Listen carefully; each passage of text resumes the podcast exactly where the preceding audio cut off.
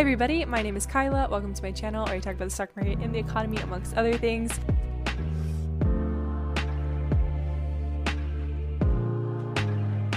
Welcome back to my corner, me and my shadow. This lighting is something. I'm going to be talking about the market today. This is going to be an update on what happened in the market this week. There's a lot of stuff that happened. I'm going to dive right into all that, including the CPI metric, which is always so exciting to get a read on. So, what happened this week in the stock market? The stock market was going through this week. It was feeling it. It was going up and down and all around, hokey pokey. Today, of course, the CPI came in. The CPI came in pretty high. It came in right around consensus levels, which means that things aren't dire, but do note it is especially spicy out there right now. Supply chains are still whack, and companies are just like, hey, you know, I'm going to pass this cost off to my customers because I think they can handle it. People were like, oh, this is the highest inflation since 1982. I was lucky enough to get invited on Bloomberg QuickTake.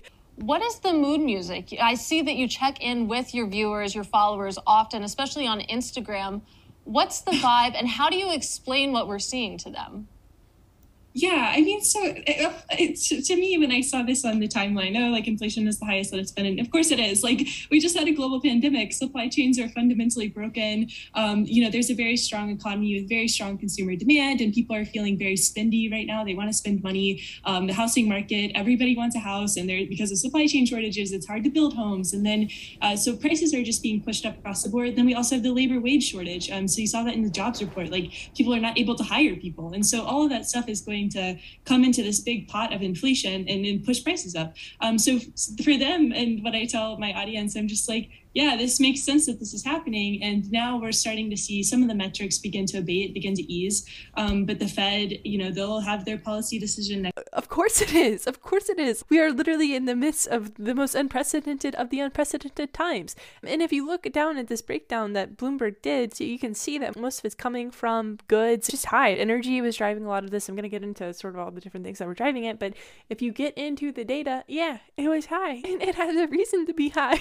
yeah, man. Things things are rough out there. Inflation's gonna be high. Anyway, CPI rose by 0.8% in this past month, which pushed us to an annual inflation rate of 6.8%. Came in a little bit hotter than expected. People were expecting 0.7% month over month. However, came in 0.8%, so not that hot. Came in hot, but could have been hotter. And because it wasn't 7%, the market was like, heck yeah, this is the kind of inflation I like. Core inflation, which is the CPI excluding food and energy, that rose 0.5% month over month and 4.9% over the past 12 months. Both of those metrics came in at consensus, so no big surprises there. Food rose 6.4% from a year ago, the most since December 2008. As you can see in this graph, food at home has actually increased more than food away from home, which is interesting. Food increases at the grocery store are a little bit higher than food increases at restaurants, which isn't good just in terms of feasibility and access for consumers. Energy prices were up 3.5%, gasoline prices were up 6.1%. Energy has been driving a lot of the changes in the CPI over the past several months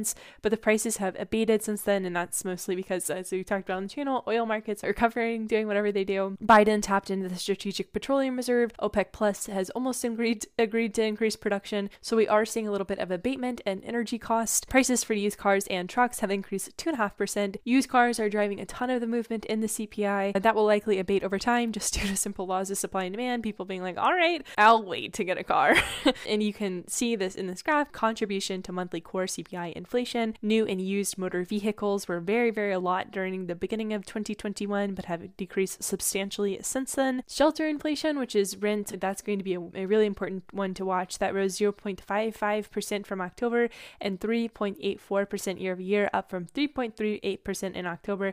This is the highest since 2007. Nothing bad happened in 2007. To note, this is a very important metric because it not only is rent, which is literally what everybody needs, food and rent is two of the most important things in the economy. Here, shelter makes up 30% of the overall CPI and 40% of the core CPI print. And with the housing market right now, it's absolutely exploding. Just like, oh my God, everybody and their mom literally wants a house. That's going to put upward pressure on the housing market. We're going to see that reflected in rents as people are like, okay, back to apartment living we go. Also, as landlords are like, hey, pandemic pricing, see you later. We're going to see a lot of pressure in the housing market over the coming months, and this metric will reflect that. I think it's also important to say that inflation will likely get worse before it gets better. We saw a broad based increase in most prices, and the ones that consumers are most worried about are reflected in this, right? So food gas, homes. It's really painful to have prices increase while your wages remain stagnant. Like you can't go to your employer and be like, give me a 6.8% raise. It just doesn't work that way. Seeing these price increases across the board, it's not like, oh, I can just hold off on gasoline. It's like, no, literally everything has gone up in price. That's really tough from a consumer perspective. It's really tough from a containment perspective because it's not driven by any one component. And as you can see in the chart below, the subcomponents that make up 75%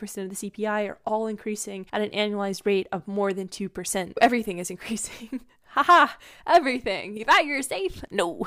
No. However, to kind of make this better, a lot of people think that inflation will stop accelerating so that it has essentially reached its peak and it will stop seeing it accelerate from here. It's going to not be increasing at an increasing rate anymore, but kind of calm down a little bit. It'll still increase, but not as fast. That would be good if we see a little bit of abatement in terms of how fast it's increasing. Remember that we do live in unprecedented times. Uh, I know it sucks. I know it sucks. But within this current dynamic, it makes sense that inflation is high because we have the perfect storm, right? We have literally the perfect storm for inflation inflation to be high. We have broken supply chains, we have labor wage shortages, and we have consumers that are feeling extra spendy. So if you say, all right, supply chain, so making the products, and then you say, all right, labor, people, wages, selling the products, and then you say consumers uh, buying the products, that's literally every single step of a consumer life cycle is making the product, selling the product, buying the product. And if you're going to have price increases or high demand at every single point, yes, prices are going to increase. This is like gravity almost. Like it's like a law of nature unless there's price controls in place. Like you're strapped to the ground essentially. Um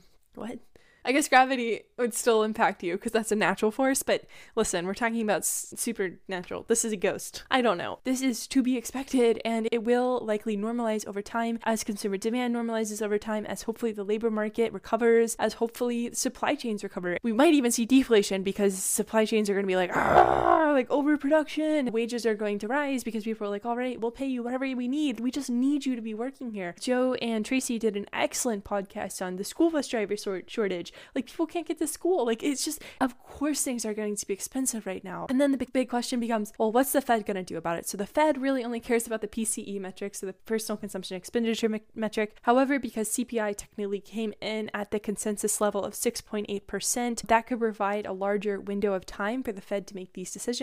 So they do have the FOMC meeting next week, but because inflation didn't come in that hot, it came in just kind of hot. Like we kind of knew it would be as hot as it was. That gives them a little bit more time to get them to get themselves figured out. And here the consensus drives the narrative because things came in at consensus levels. There could be hope in the market that the Fed doesn't try to come out swinging right away with high rates. They're not like, oh my gosh, here's all the rates ever increasing for you right now. That we would experience a slower, slower tightening process. However, despite that, and to kind of clarify what I mean, we are going to probably experience monetary policy tightening over the next few months. The FOMC, they have their dual mandate of maximum employment and price stability. So they've seen the inflation metrics, they've seen the labor market, and they're like, all right, time for us to step in with this hot CPI, with the booming jobs report, 11 million open jobs yesterday. The Fed is thinking about that. The Fed is going to weigh that in to kind of, you know, expand upon what it means for the Fed to do tightening monetary policy. They they taper and they tighten. That's really what the Fed does. The two T's,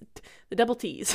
when they taper, slow down in the buying of assets. So right now they're slowing down their purchases by 15 billion a month. They could expedite that to 30 billion a month, but that's going to roll off by March. So we already know the Fed's going to taper, they're going to pull out, they're going to stop buying stuff. Tightening, so raising rates, this is a whole different story because this is really what impacts the consumer at the end of the day. This is the one to watch out for. Will we get three rate hikes in 2022? Will we get four in 2023? How angry will this make the markets? Does the market, can the market even stomach higher rates at this point? And so if you think about higher rates, that's essentially going to say to consumers, hey, don't take out loans, chill out, stop spending so much money. Same thing to businesses. Hey, everybody, chill out, stop spending so much money. Okay? Stop it. And that's essentially what higher rates mean. And so the Fed is going to have to incorporate that framework. How much do we want things to slow down?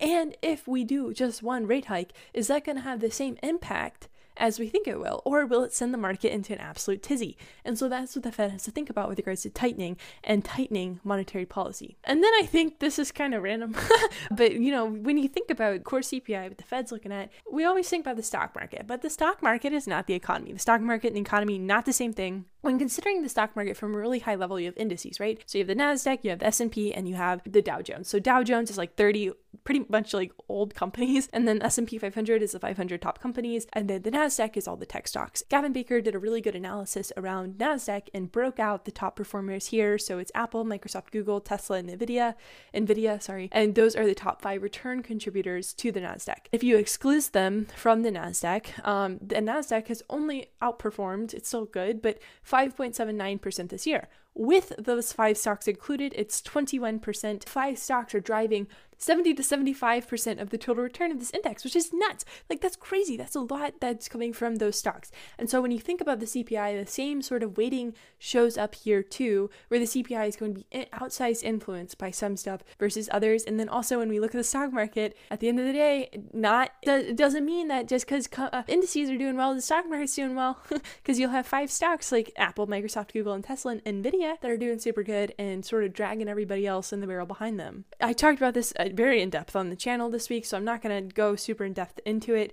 But of course, Evergrande, ugh, whatever the heck is going on with Evergrande, did a very long video on it, but just kind of, you know, hit on it again. It's really like watching a slow moving train crash. Everybody's like, we know this thing is going to, you know, eventually collapse. It, it has to. $300 billion in liabilities. It's the question of how it's going to collapse. How are those you know, cookies gonna crumble. Especially in Beijing's regulatory framework, it's a domino pile essentially. And now they're just kind of like, well, can we stack it a little bit more? Tracy Alloway wrote, of course, an excellent piece on it. The forest of China's financial system may be burning bright in certain areas, but it's still tough to see all the trees. Things are okay, but you do have these outsized worries that are showing up in the market with Evergrande. It's really a balancing act and it's a tightrope, and that's what China's walking. And if they make a policy mistake, that could be super bad because they're trying to use Evergrande as an example. Don't take out a bunch of debt, but also protect their system from contagion. And of course, like the FOMC and this doing with inflation and jobs, it is a balancing act. It is a balancing act. Ben and I spent a lot of a lot of time on Russia this week, so I'm not even going to really hit on that. But Russia, just to kind of highlight again, Russia is a very, very big part of the energy market. This is from Javier, this graph. This goes without being said, but the consequences of them fully invading Ukraine would be an absolute shockwave across the world, not only from Ukraine got invaded perspective, but also from an energy market perspective. The inflation that we're experiencing now, it would be a little bit different. Yeah. Go and watch that video with Ben. We we dive really deep into all that stuff. So crypto regulation, six crypto CEOs testified in front of the House on Wednesday of this week. What could Mongoose coin do to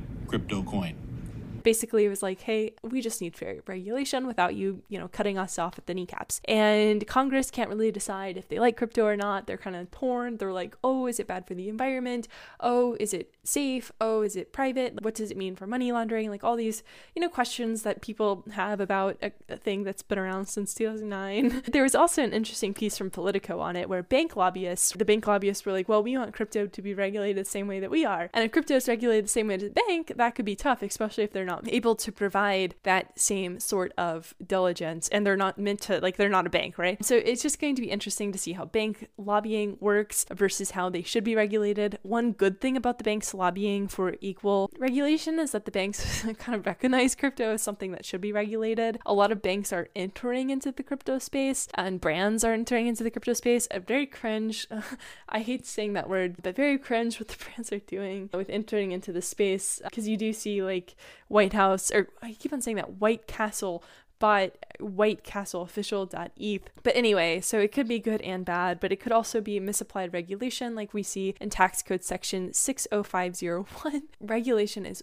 wild. However, it seems like the House meeting did go well. Jake, who has obviously an incredible job reporting on this, came out and was like, I feel good about it. So if he feels good about it, I feel good about it. things are, of course, intense and they're ever moving, but things do seem to be moving in the right direction. And so, what is the economy? So, I kind of hit on this a little bit earlier, but the summary of economic projections will be released next week, which will detail how the Fed is thinking. Goldman Sachs has laid out a very, very bullish case for how they're thinking about this. And basically, they're like, the S&P will hit 5100. There will be three rate hikes in a full taper, which is essentially equivalent to two rate hikes. And everything will be perfect. But you can't really have both. Like you can't have the S&P probably maybe continue to go up in, in a high rate environment. Probably like when they first raise rates, like the market is going to be feeling not great about that. It's going to need to digest it. So I think it's a little bit of a catch 22, but they seem to be very optimistic. This is also something I've been thinking about a lot. You know, what is the ceiling on the stock market? Are there sort of times where the market needs to normalize, where it needs to take some time to not grow? Like with companies are always growing though, so but is money always flowing in? And so it gets a little bit like the physics of it are a little weird. And obviously people have studied this in depth, and I'm not saying anything new. What is growth? if you just ask yourself, what is growth? Is all growth good? And we see this in venture. Like venture companies are essentially valued at what they would be at IPO at this point. Uh, pre-seed companies are essentially valued at way more than they'd probably be at IPO. Same with all the other series and stuff. The market's just hot. The market is hungry and the market is hot. And it's kind of like, well, can people meet those projections? Does it matter? Do things trade against fundamentals? I don't know.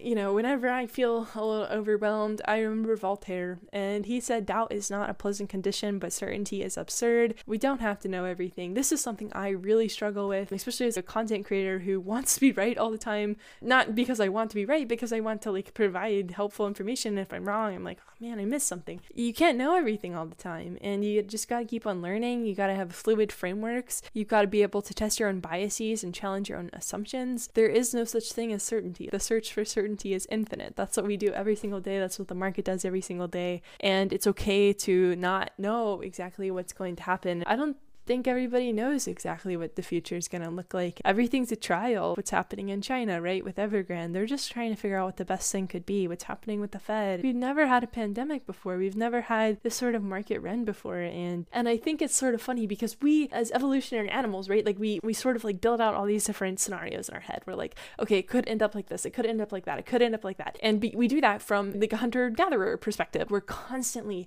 building out different frameworks. It's just interesting. You know, you have to have fluid framework. Thanks so much for hanging out with me. Thanks so much for spending time with me. Uh, CPI, crypto regulation, Evergrande, Russia, all of it. I'll be back uh, next week and I will see you all soon.